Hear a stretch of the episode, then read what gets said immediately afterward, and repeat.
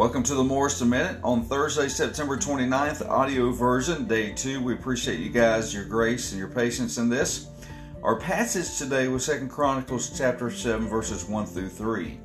Uh, the glory of the Lord filled the temple. The glory of the Lord and the holiness of God was so present that the priest couldn't even enter the temple. You know, we need more than a good sermon. We need more than great music. We need God's presence to be evident every time that we gather for worship whether it be corporately with God's people or privately in our time, our quiet times with the Lord. When God shows up, everything changes, even us. Would you pray this today? Ask the Lord to uh, awaken a hunger for God's presence inside of Morriston Baptist Church.